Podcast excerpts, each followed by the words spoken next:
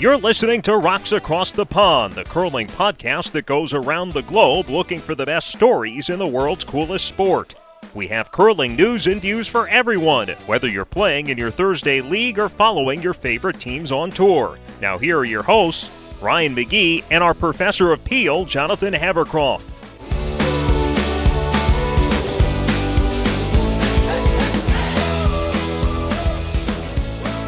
Hey, everybody. You are listening to Rocks Across the Pond, and I am your host today, Jonathan Havercroft, live from Southampton, England. And joining me, as always, is the the uh, what am I going to call you? I'll call you Ryan Runback McGee from Richmond, Virginia. Ryan, how's it going today? You know for a fact that you can't play runbacks on arena ice, Jonathan. Not on on, on American arena ice. I think What- you did pretty else? good. I think you I'm did trying to pretty think good. of uh, I was trying to think of an M curling term, and I was drawing a blank, so I just I just bailed to run back Ryan. cool. I no, you did good, man. That was good. All right, proud I of you. A future in radio You- is what you're saying. You're uh you're you're spreading your wings and you've you've left the nest. think you did pretty so, solid. So I'm hosting today for a few reasons. Well, reason number one, reason number one is if you understand how time zones work, I am asleep when most finals happen. So I was asleep when the Scotties happened. So Scotties final happened. I did see the tiebreaker and the semifinal yesterday, but since you saw the whole shebang, figured we'd ask you Um what you thought of it. So you have aired because I missed the first three ins because I was watching the ACC wrestling championships, watching uh, Virginia Tech try to capture another ACC wrestling crown. I'm I'm disappointed in your lack of dedication to the podcast, Ryan. I, I, saw, I, saw, I saw the I saw the important parts of the game. All right. So how, how did it go? I saw the I saw the highlights. I saw the line scores. I honestly pieced it together by scrolling through Devin Heroux's um, Twitter feed this morning, which is actually the best way to replay the game. I got to say. Yeah, it is But pretty what was- good. but what were what were your impressions of the of the final? I thought Einarson was in control for most of the game, even when she went down two to one there after the second in, or even really after getting forced there in the third to have it be tied at two with Homan having Hammer in even ends. I mean, there was never really a point in the game where I thought Einarson was in trouble. Um, and then they they figured out the ice and team Homan didn't there at the end and that's kind of that was kind of the story.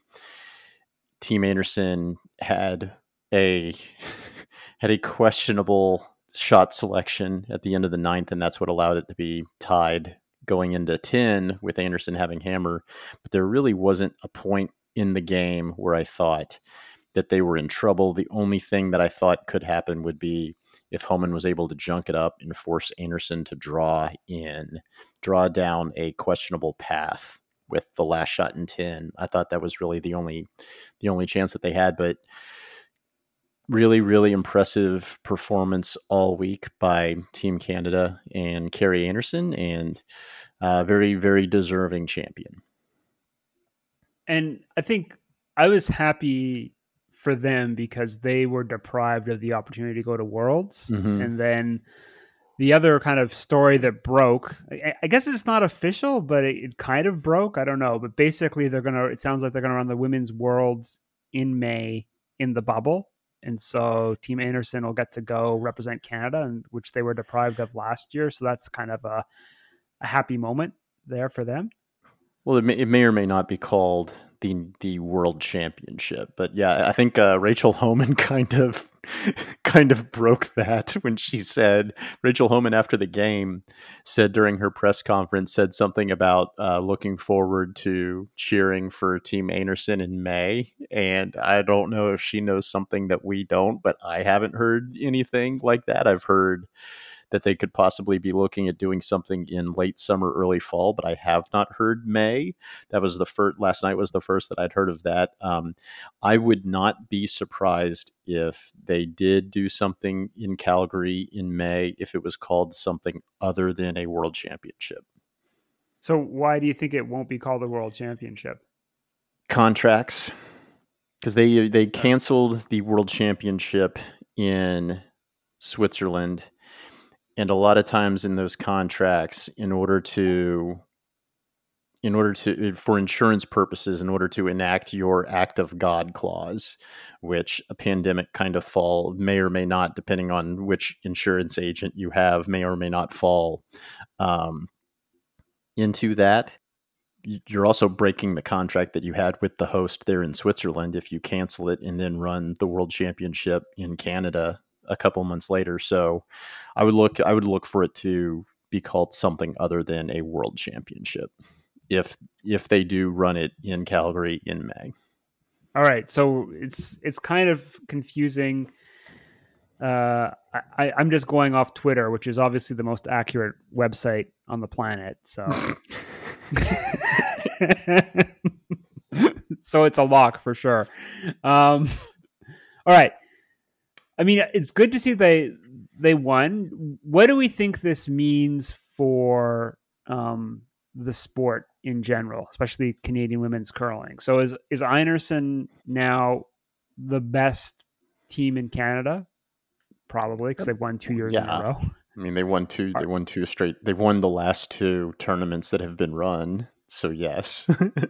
Are they now the favorites for the trials? Oh yeah, definitely. Especially if there's no real major event between now and then, and there's no real like well uh, well there's going to be two there's going to be two grand slams. I take that back. There's going to be at least two grand slams uh, in calgary assuming that nothing unforeseen happens between now and then, and then they'll have worlds, but that won't be that won't be against other Canadian teams. Their only chance to really measure themselves against the opposition that they're going to face at the trials will be at those two Grand Slams. So, I mean, yeah, they have to be they have to be the favorite, unless just unless they show up to those two Grand Slams and go over. But at that point, I mean, they've got a Scotties under their belt, so yeah, who knows? you'd have to think that the other contenders basically made the tiebreakers on up, right? So, uh, you know, Homan Homan being eight months pregnant um, and still playing as well as she did, uh, and also as I think as they point out in the press conference several times, this was the first event for that lineup. Like this mm-hmm. is the mm-hmm. first time playing with Sarah Wilkes. This is the first time with Joanne Courtney playing lead. Mm-hmm. So even if Einarson's the favorite, um, Homan did a pretty good job taking them down to last rock with with a lot of I don't want to say excuses, but with a lot of things that that might be kind of might not let them play their best if we put it that way. Yeah, if if Einarson's one A, Homan is definitely one B. I, I think it'll be one of those two teams representing Canada at the Olympics. And if you're if you're a current team playing out of Ontario, you are definitely rooting for that to be the final. Because if, if that's the final, then you know that you're uh, you're not going to have Rachel Homan at Ontario Playdowns. So, do you think the three straight final losses? So, Homan's lost the last three Scotties finals. Do you think that means anything? Is this kind of cause no. for concern? No. She was pregnant for two of them. The other one missed draws down the down the stretch against Carey. Very, I mean, that was the most uncharacteristic loss probably of Rachel Homan's career was that loss against uh, against Chelsea Carey, both in the way that she chose uh, to call the game and the and and execution wise. Um, so I think you can kind of throw that result out as well. So I, I, really don't think it means anything. I do think, I mean, right now, just based off of the way they're playing, I would put Einarson's team just ahead of them. But no, three straight losses in three straight finals doesn't mean anything because she's won three. Yeah, she's won three. She's won three. She's lost her last three, um, but they're still they're still kind of right up there in the in in Canadian women's curling for sure, and international curling too. So the other the other three, te- I think there's basically three other teams that if they ended up winning the Canadian Olympic trials, I wouldn't be surprised. And two of them made uh, the playoffs. So the other one's Laura Walker, who it's hard to like. They're a team that, like, when they they had kind of really great moments, and the kind of their highlight was obviously the tiebreaker against Jen Jones, and they played you know pretty solid all week. But um, also in kind of in the semifinal, the wheels came off, you know, around N five and and didn't look didn't look that sharp either. So they were a little bit more up and down. Also, they they haven't really set their lineup right. They brought in they brought in Rochelle to be kind of a replacement sub. Um, we haven't really seen them go with a full full season with this team, right? Uh, no, you saw it last year, and they they were yeah. rookie. They were uh, it was their first time playing together at the Scotties last year, and I thought they were extremely solid last year let me say this is th- this team is the best story of the tournament to in in my mind. One, they did have kind of that that breakout win that we were looking for that this team necessarily not, did not necessarily have. They got it mm-hmm. against Jennifer Jones.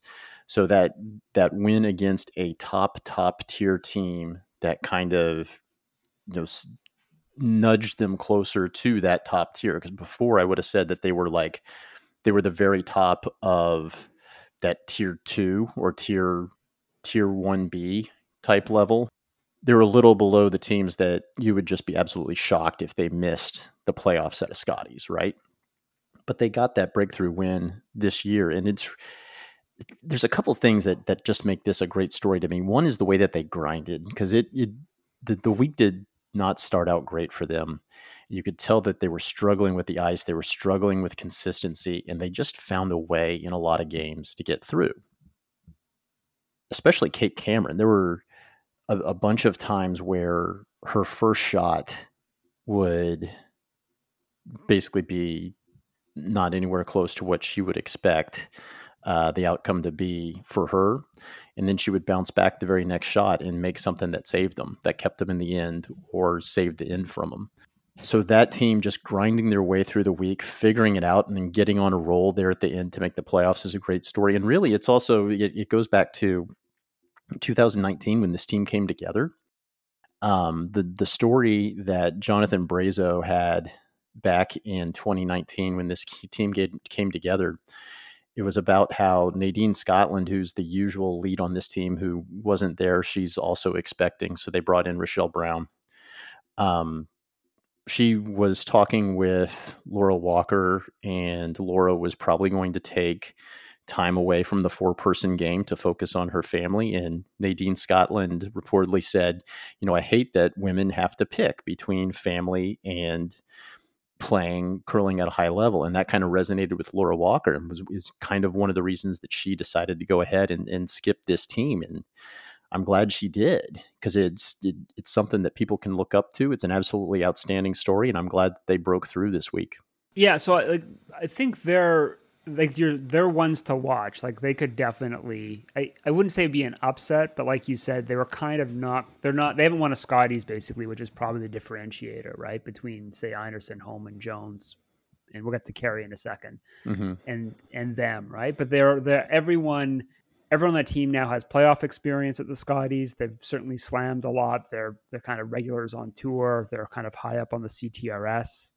Um, so they're kind of knocking at the door. They're basically where Einarson was, say, 20, 2018, 2017, like kind yeah, of starting to make some noise, that. right? So, uh, definitely, I mean, they'll definitely be in the Olympic trials. I think. I mean, I don't think they've qualified yet, but they'll definitely. Uh, I'd be surprised they didn't make that, and they'll definitely be a, mm-hmm. a dangerous team there, and could certainly, you know, we've certainly seen teams in that zone win at a Canadian Olympic trials before, so I definitely wouldn't count them out.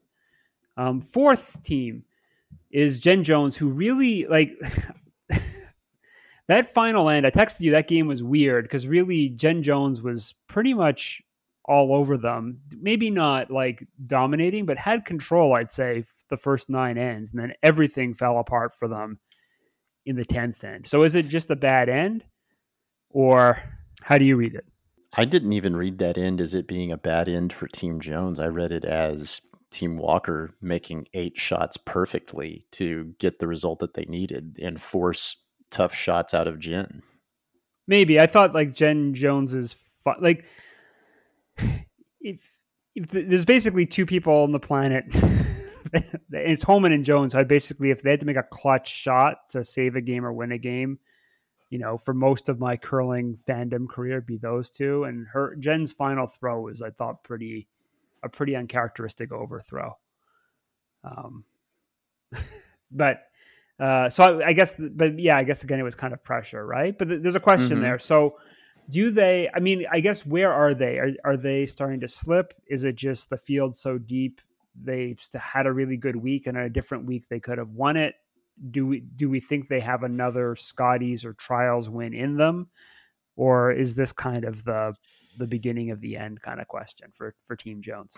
Man, that is a tough question because I mean, how many times have we said, "Is this the beginning of the end for Team Jones?" And had it definitely not be the beginning of the end for Team Jones. Um, I mean, shoot, last year they were in the Page One Two game, so you know we all we all said that after 2019, after she missed the playoffs, and curled. I think for the week she was in the 60s percentage wise in 2019 when they missed the playoffs, and she came back the next year and made the page one two game. So, I mean, time is undefeated, but I mean the that team again was a team another team that it was their really their first event together. I think I think they were scheduled to play in that event that lasted exactly one draw before it got shut down for COVID.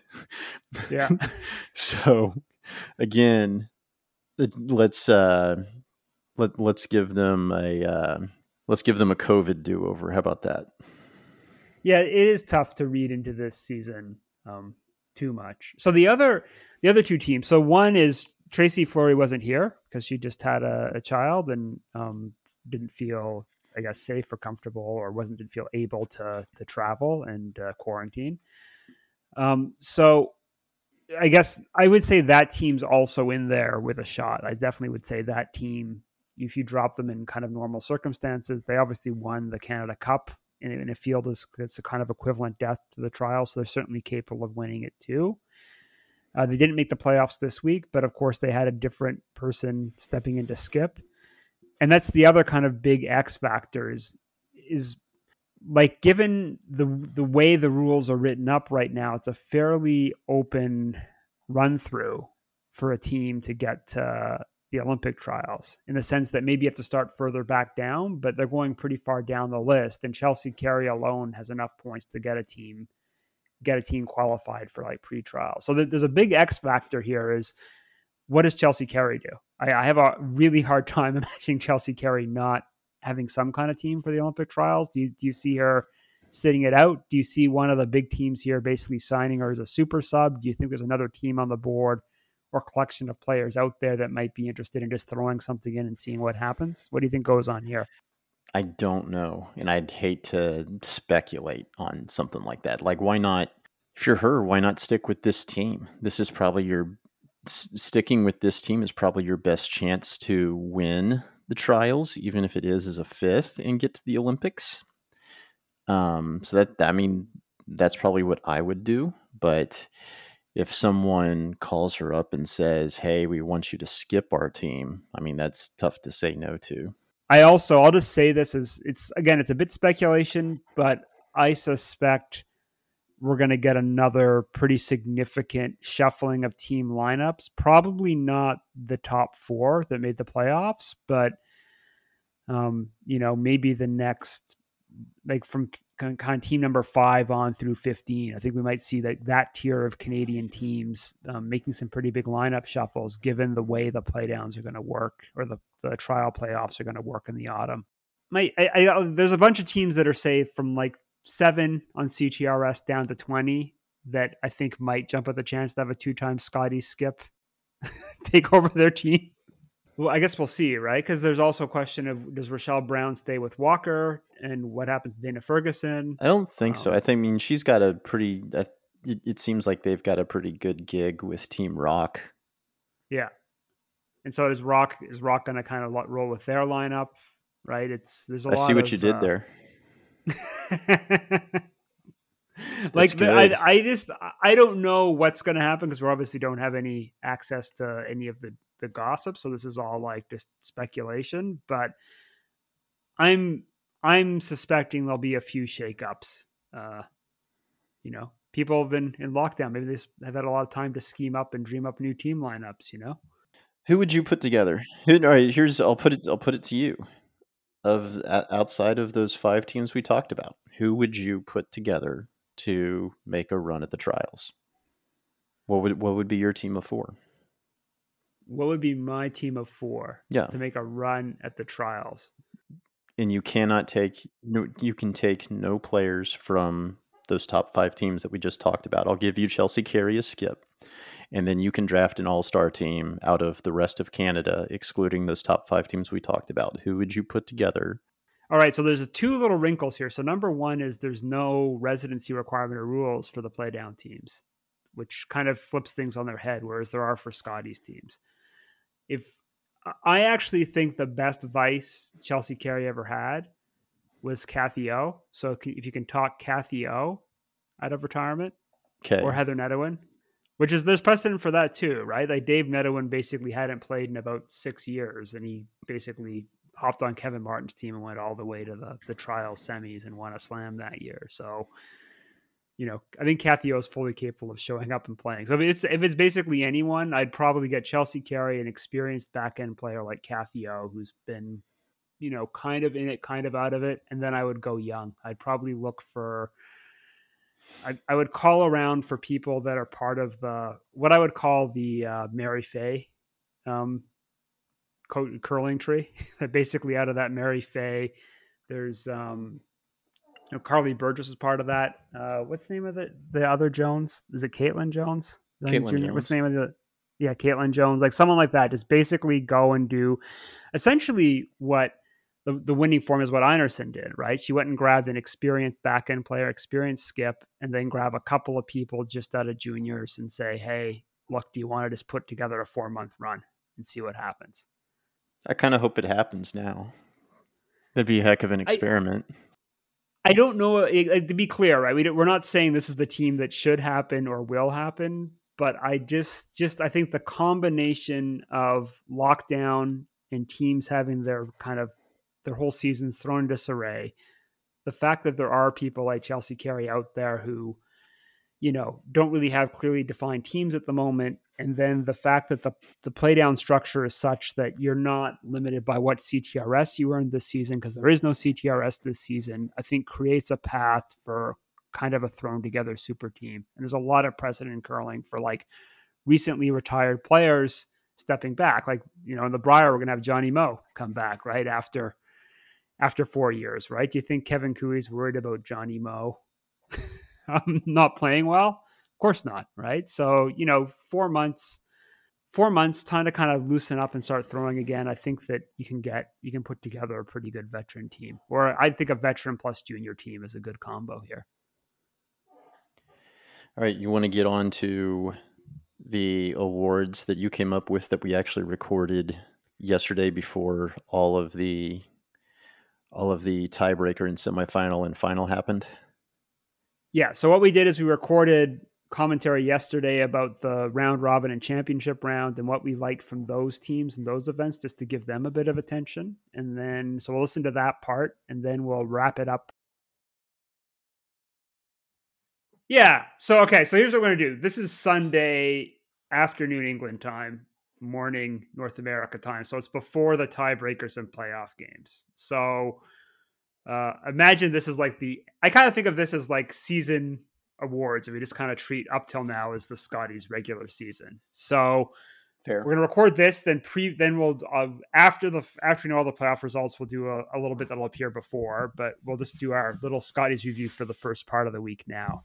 So, Ryan, I created some awards. I also like how the Scotties preview and now this review slash Brier preview, the roles have kind of reversed, and you've really taken over as like the host, and you're asking me my opinions on things. It's kind of different, and uh, it's kind of shaken up the monotony on my end. Do, so, do you have opinions on things?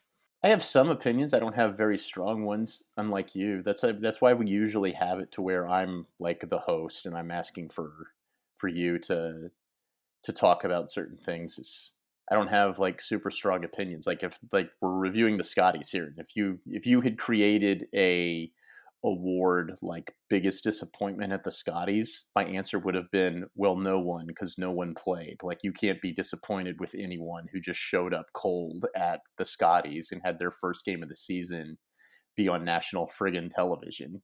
Like there's, you know, you look down the list of teams and you're just like going in. It was for for a significant num- number of the teams you went in and you said, yeah, they could make the championship pool they could also only win one game just because no one's played. We have no idea. And and I noticed that you did not create this category, which is good because if you had asked me, "Hey, which team were you most disappointed in?" I would have just been like, "Eh, nobody.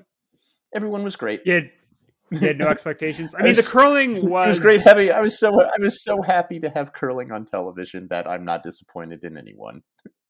Yeah, no, I I loved watching it too. It was great. Um, I mean, to be honest, the shot making was a bit lower, um, but that's not a surprise. Like people just didn't seem as sharp, especially the touch stuff. But still, there were a lot of good games, so I wasn't disappointed at all. We talked about this during the preview. I said the only teams that are really going to have consistency are the ones that are really, really good, which was Homan and Einarson. And through the round robin, those were the two teams that were that were the only ones that were able to find any kind of real consistency. But you had Homan lose to Kerry Galusha and um, and Einarson drop a couple. Yeah, yeah. So there wasn't nobody ran. There wasn't like a dominant end to end week long performance. Probably Einarson was the most consistent, followed by Homan. But um, you know, I wouldn't say that it, there wasn't. It, this wasn't one of those years where a team just rolled through and everyone was like, "Yes, that's the that's the team." Yeah, exactly. And I mean, most of these games on any given night, you had no idea who was going to win, which was great. Yeah. yeah, there were a lot of good back and forth games, a lot of interesting struggles. So I decided, um, I like awards, even and so I've just created some awards because I think I think the big problem with curling uh, competitions is they just go by the stats, and so like your first team all stars are just whoever had the highest shooting percentage, and second team is the second highest. That's that's a bit boring. So I've created some arbitrary awards. The first one is Rookie of the Year. So who who is the Rookie of the Year, Ryan?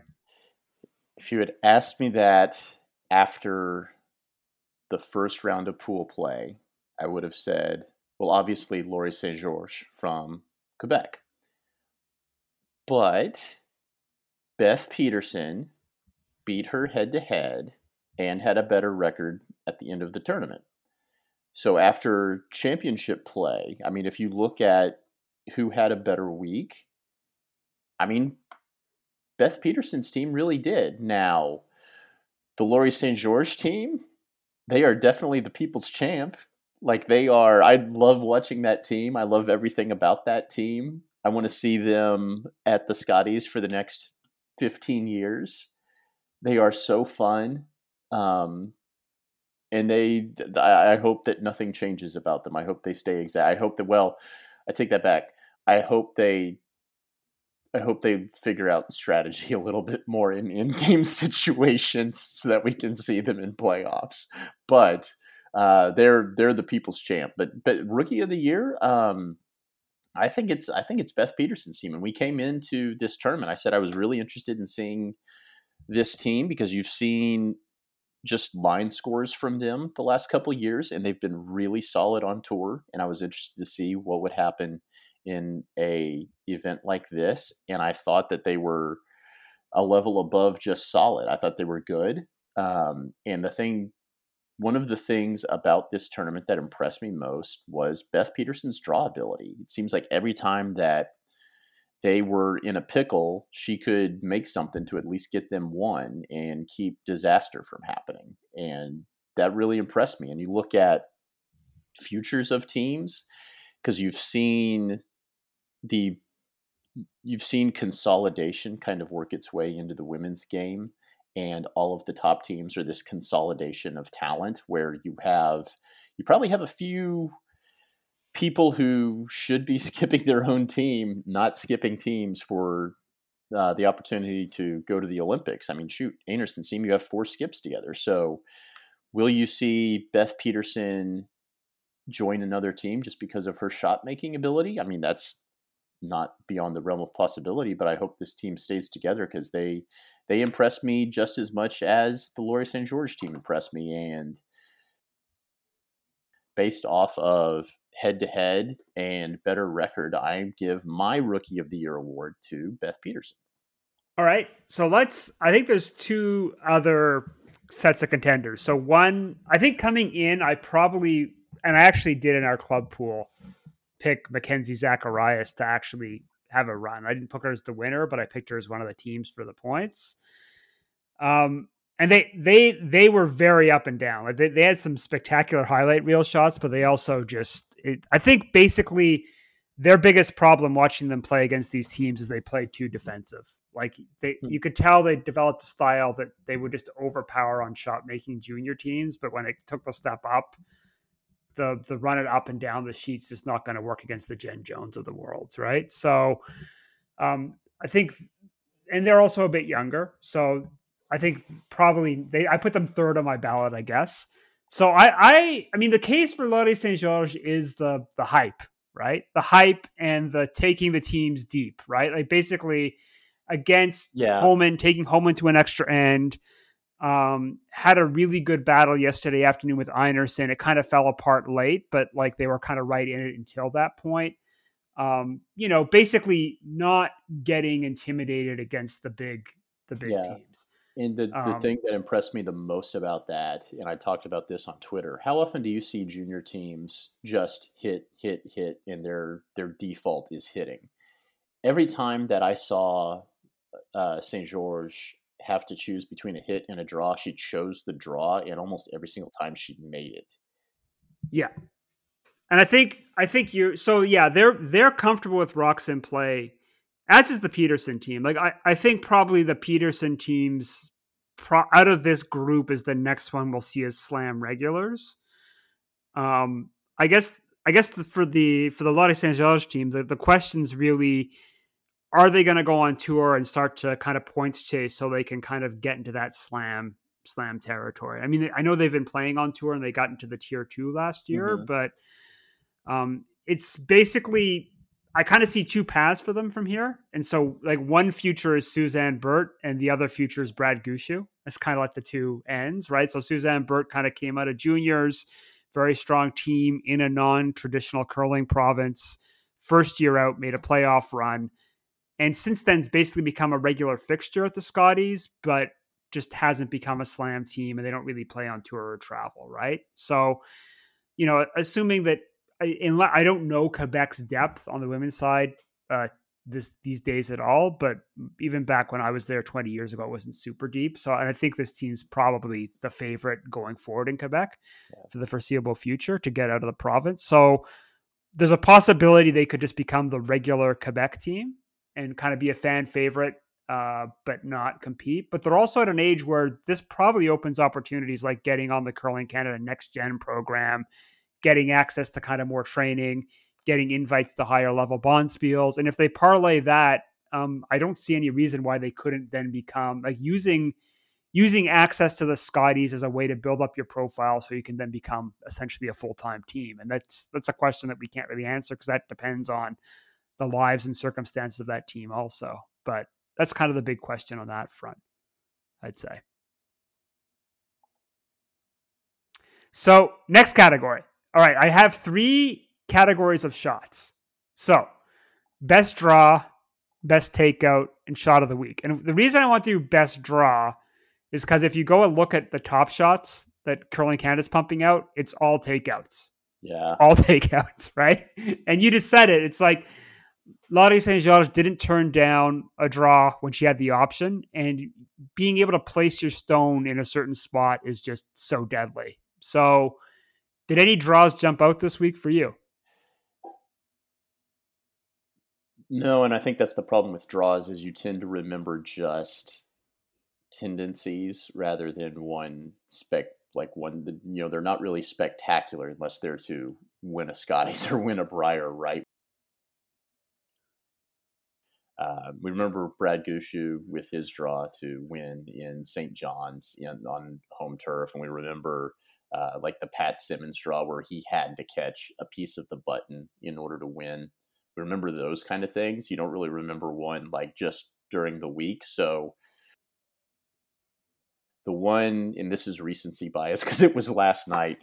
Um, Kaitlyn Lawes's freeze, where she had to draw to the button and freeze to her own stone, and it just created a heap of trouble for Einarson last night. Um, that led that led to Team Jones beating Einarson to to get into a playoff on on Sunday. Yeah, that's a good that's a good nominee. I have a I have like for the precision, there's a Jen Jones draw versus Saskatchewan that goes to the port, and I've kind of tagged the YouTube for you where that basically she had to basically draw through a very thin port right to the button. So it was both both perfect weight and um and kind of like a little nudge a little nudge too to set up a deuce. Perfect weight and perfect line, like super precise. So both parts of it. Um it's it's kind of funny, right? That you watch over and over again, and Cheryl and Russ all the time are like the hardest shot in curling is the freeze, which is a touch shot, and then like none of the highlights are freezes. I, I I actually think you know maybe just a nudge out there for the curling influencers, more highlights of tough draws or, or spectacular freezes, just in a little video packages might be nice. Uh, maybe considering them a bit more. Takeouts or dunks. Takeouts or dunks. Exactly. Takeouts or dunks. So, speaking of dunks, what was the best takeout this week? I don't remember one. I don't remember you one. no, I don't remember one in particular that I was just like, oh yeah, that's the well. I remember the shot of the week, which we're going to talk about here in a second, and that probably would have been my pick. Although, although it wasn't, it wasn't really a takeout. It was, it was a raise, but that. There was oh, there was a double, and I cannot remember it now. I remember there was a really good double that I was like, that was a really good double, and I just I can't remember it now. All right, I'll give you three. There's uh, one I liked early in the week. Quebec's second had a hit and roll where she rolled six feet. There was a there was a stone on edge twelve and she hit it and rolled six feet, top button buried. And I was just like, yeah, I cannot do that. yeah, I, again, this is this is another funny thing about curling, and we were talking about this in the the Colleen Jones episode, right? Like the Colleen Jones hit roll freeze. I'm like, often moving granite gets a lot of credit, but that's just you know if the stones are stacked up in the right way and you throw it hard, sometimes you're not going to miss much, right? You're going to get them all to go hitting and rolling to a spot that to, that to me is like more skill right and sometimes like a, there's a gimme double that looks spectacular but if you can hit and roll exactly to the perfect spot behind a guard especially if it's like like a long roll that's hmm.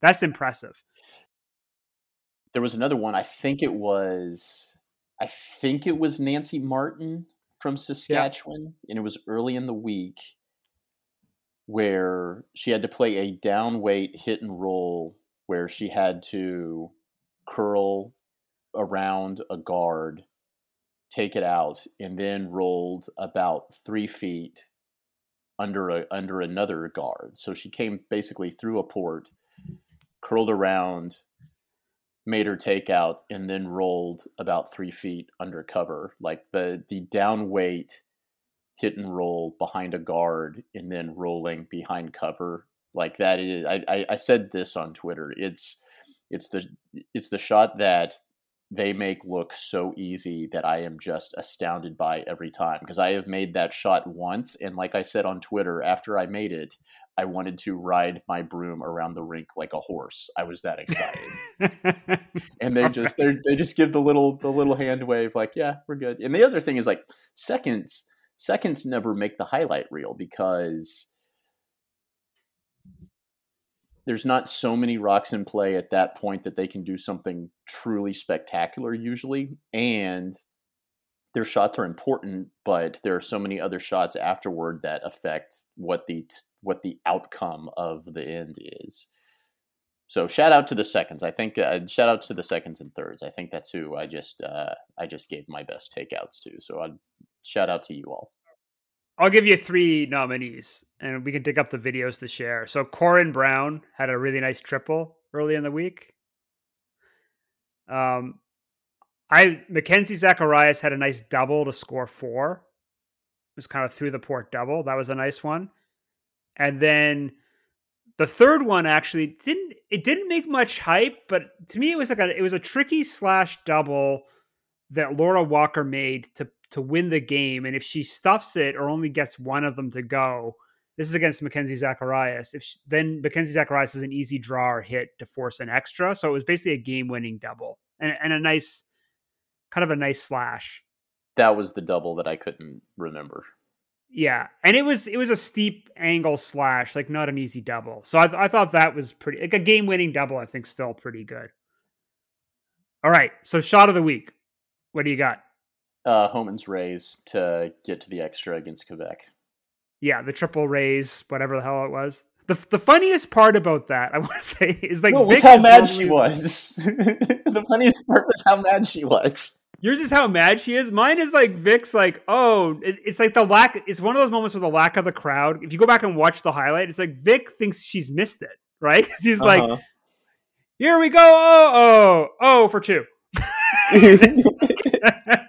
like compared to his call when she made that double to force the extra in the whatever it was, the 2018 yeah. Brier, so 2018 Scotties, is is basically a similar shot and a harder shot and his reaction is like so anticlimactic, and then Homan's look is like whatever.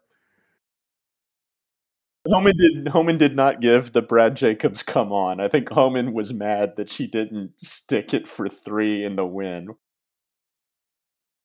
I maybe she I, I think she honestly does when she's in the hack think she's gonna make everything. Right? I think she does have that attitude, which is why I love watching her. But um so like it's basically her and Kui are the two who like if, if there's a shot there you, you to win a game you're pretty sure they're going to make it mm-hmm. right and so i think she just expected to make it all right so i agree shot of the week so let's go on to i've got a, a, a category here called best team to not advance out of pool play okay who do you have I, I think it's Kerry Galusha. The only the only other team that I would think of would be Corryn Brown. And again, it was a consistency thing. Like there was the the the reason that I I mean I give it to Galusha more for consistency. Corryn Brown had a game where they were facing elimination and I thought she curled 100%. I think they showed the stat and she was curling like 98%. And I was like, what miss did you see? But she, and she, it wasn't like she was just facing easy shots the whole game either. Like she, she had a lot of tough shots to make and she was outstanding and basically willed that team to win. Um, but for, for consistency, uh, Kerry Galusha. All right. I agree. I think uh, this is a couple reasons why. First, I, their win over Homan was what I'd call a statement win. It was well played from start to finish. Kerry Galusha just came out and made shots. Like she was not going to miss a shot that game. And it basically was a must win game and a game against, you know, one of the top two or three teams on the planet. It's it's tough to do and she did it. What sunk them was basically from not making the playoffs was their first game. So they're just getting their their legs against Northern Ontario. They lost 8-7 and their last game against Beth, Beth Peterson, which mm-hmm. was an mm-hmm. eight nine loss, right? So two two one point losses, one against the team that didn't make the playoffs, the other against the team that that did. Um, but also, I'd say quality wins, like decisive wins against Nova Scotia, against Mac- Zacharias, against Yukon. So their final record ended up being four and four, but two one two one point losses meant they could have just as easily gone six and two right? Yeah. They, they could have been. There's a different world in which if those two games go their way, they're basically the the Quebec. Like they're the darlings of the of the you know championship round. Like oh look, Northwest Territories has made the championship pool, right? Yeah, that's what we were. I mean, we were all rooting for that. As much as I do like the Peterson team, I was rooting for Galusha in that game. You wanted to see her make the championship pool and move on. Uh, the other thing is they talked about on on TV is that she did tweak uh, in a similar injury that she had had last season. So I wonder how that played into things at the end at the end of the tournament. Yeah, you never you never know, right? You don't know if there's like injury concerns, and just also, I mean, it what like the sharpness wasn't there for like the it, on another year. The Scotties is probably pretty different, just given that all the teams have more ice time and a, come out a bit sharper, right? So, uh, okay, game of the week. Who do you have? What was your favorite game? And keeping in mind this is pre-playoff round, so championship pool and and seeding pools. Oh man, Quebec, Saskatchewan, and so the reason it was my favorite was you had it was it was when Quebec was really starting to catch people's attention, and obviously they caught enough attention that they were given a TV game. And then you had the wily vets in Anderson and Martin just kind of give them give them a little lesson in uh, in strategy there, and they they went out, they cracked a three the very first end, uh, and went on to win. Uh, Quebec, to their credit, clawed back. They they actually came back and took the lead four to three. They stole a couple points there, and then they went back and forth. Saskatchewan got their deuce. Quebec got their deuce. Uh, Quebec then forced them in eight, so it looked like it, it was a little bit anticlimactic. Um, it really looked like it was going to be a back and forth game the whole way through. And then in nine, a uh, little bit of little little bit of a lesson in strategy from Sherry Anderson, and they stole three, and that was the game. But styles make fights, and that's kind of what you had in that game. Yeah. So I have two nominees. So I think my runner-up or honorable mention is uh, Team Carey, Chelsea Carey or Fleury or whatever they're calling themselves, Wild Card Eight, whatever they were, um, versus Homan. So, so the, that game it came right down to the last shot. Um, like Chelsea Carey team basically led most of the game, and Homan clawed back in eight, nine, and ten. And uh, basically, the reason I don't think it's a classic is because it's basically on two Chelsea Carey misses. First one, she gets deep on her draw. Homan wraps around, freezes on it. And it, honestly, the Chelsea Carey then throws a runner and almost spills the stone. Like I, I always thought she'd made it, but just doesn't, just yeah. stuffs it, right? And and um, Homan escapes. So it's, it's, a good game, but it just doesn't quite have the spectacular shot making. So my my I call it the runner up. I, I think I give it to Ontario versus Quebec with the Homan shot that forces the extra. It's kind of a little bit more quality, goes to an extra. Uh, it's kind of like this. It's probably Quebec's signature game, even though they didn't win it. It's kind of like, oh, they're they're hanging in there with Homan, and it's a good kind of Rachel Homan, you know, big shot to put it away. Yeah, we only got to see two into that game too. Yeah, but still, it's got to be like you get, the end of it, and it's a good good game. I think. Also, the the the Peterson Galusha game where it was the last draw for their pool, winner goes to the championship pool, and then Peterson making the big comeback at the end. That was that was a good game, and again, that was a game where you had you had teams converting with hammer all the way through until the very end, and it was I mean it was heartbreaking seeing Northwest Territories get knocked out there at the end, but man, what a game! Yeah, so I think those are all all really great games. All right, uh, next category most interesting strategic decision?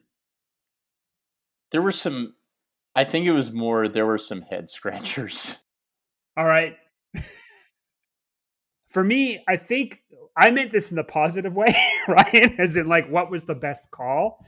So and and so you don't me, remember the good ones. oh, I'll, I'll, give you an example of a good one. So for me, an interesting test is if I don't see the shot that's called, I try to write it down because I'm like, there's something I've missed. Well, it's easy, it's easier it's easier for me because there's a lot of times where I don't see the shot that's called. You coach this game. It's much harder for them to trick you. this is this is why I ask your opinion on things. This yeah. is why we usually have the roles reversed here, man. I might so I might actually try to lay this out later on, like maybe this summer or something as like a blog post because this end is fascinating. If you want to learn curling strategy, I would say just go back and study the seventh end Manitoba PEI. Uh, and basically, it's, this is what I call a stack, which is like a very common pattern you see in curling, right? That you get a center guard up, then one team wraps around, another team freezes on it. In this case, there were five stones stacked on each other. PEI is locked biting the button, frozen on a Manitoba stone that's biting the button a little less, and then stuck behind two Manitoba stones that are staggered in a way that don't run back. So they're basically locked in there, but it's one lonely PEI stone surrounded by four Manitoba stones. Jones plays the end up until this point, trying for run backs and doesn't quite get the angle. Kind of gets a hit and roll and clears the guard off three times. PEI replaces it. Comes down to Kaitlyn's last, and they call it. They they come down. They have a long discussion. They opt for a timeout. This is and this is like where I was like, I didn't see what anyone was talking about, and I think Kaitlyn was really the only one who saw the shot. And Viktor Viktor Kjell comes out and he basically says you should open it up and play a run back. That's what JJ wants to play.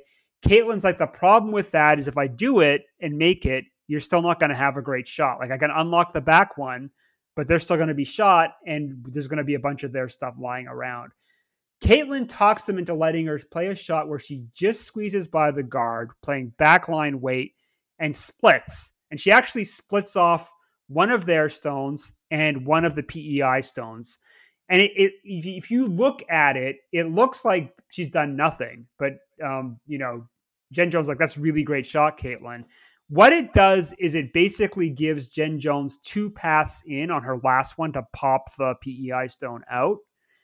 And basically, through an exchange of stones, Jen Jones ends up playing a double on her last to score her two. And it's one of those things that if you're not watching closely, it, it looks like it's it, to she it's okay. If you're not watching closely, Kaitlyn does not leave Manitoba shot rock, and PEI Stone is still locked in there. But what Kaitlyn does is give Jen Jones two options, and if you have two options to make a shot, PEI can't guard both. So they basically flip the strategy on PEI and say pick your poison, and that lets them get out of a pretty sticky situation. That gives them their deuce late in the game, and that ends up helping them win the game. If PEI steals Manitoba is then chasing with two end with uh, kind of three ends to play, right? So it was, I thought it was a really interesting one. I've got the the link here, so you can tweet that out with our episode, and I'll try to write it out later on. But I thought that you could just study that end if you want to learn curl end strategy. I'd say. Look for it in the show notes. All right. So best hot mic moment. Uh, Laura Walker having to pee. Yeah. I think there was a few times where I heard similar things like that. I'm sure it's said every year at every Scotties and Brier, but the fact there's no audience, and so you can hear basically everything, it's just you know you need to go pee. And and uh, t- the Team Gushue account played that up as well. and then it's where it, and it wasn't just it was basically it was a, a, series where you know she says that she has to go and she and Vic kind of Vic kind of plays with it because it was live and then she gets back and goes I'm back. I thought that was the best. That was even better than just the initial having to go. I think also like my my I have a strong belief as a skip. You got to go to the bathroom if you're playing in an eight end game with a six end or eight ends and 10, because you want that bladder empty. You don't want to have to throw your pressure draw with a full bladder. So I fully endorse taking a late game pee break if you're the skip. That's Jonathan's coaching tip of the week, sponsored by To Be Determined. Time your pee breaks well, people. Just, just, just think, potential sponsors out there. You could, you could have sponsored what Jonathan just said and given Depends. us money, given us money for for Jonathan to say that. Oh, you mean the company? You mean the company depends.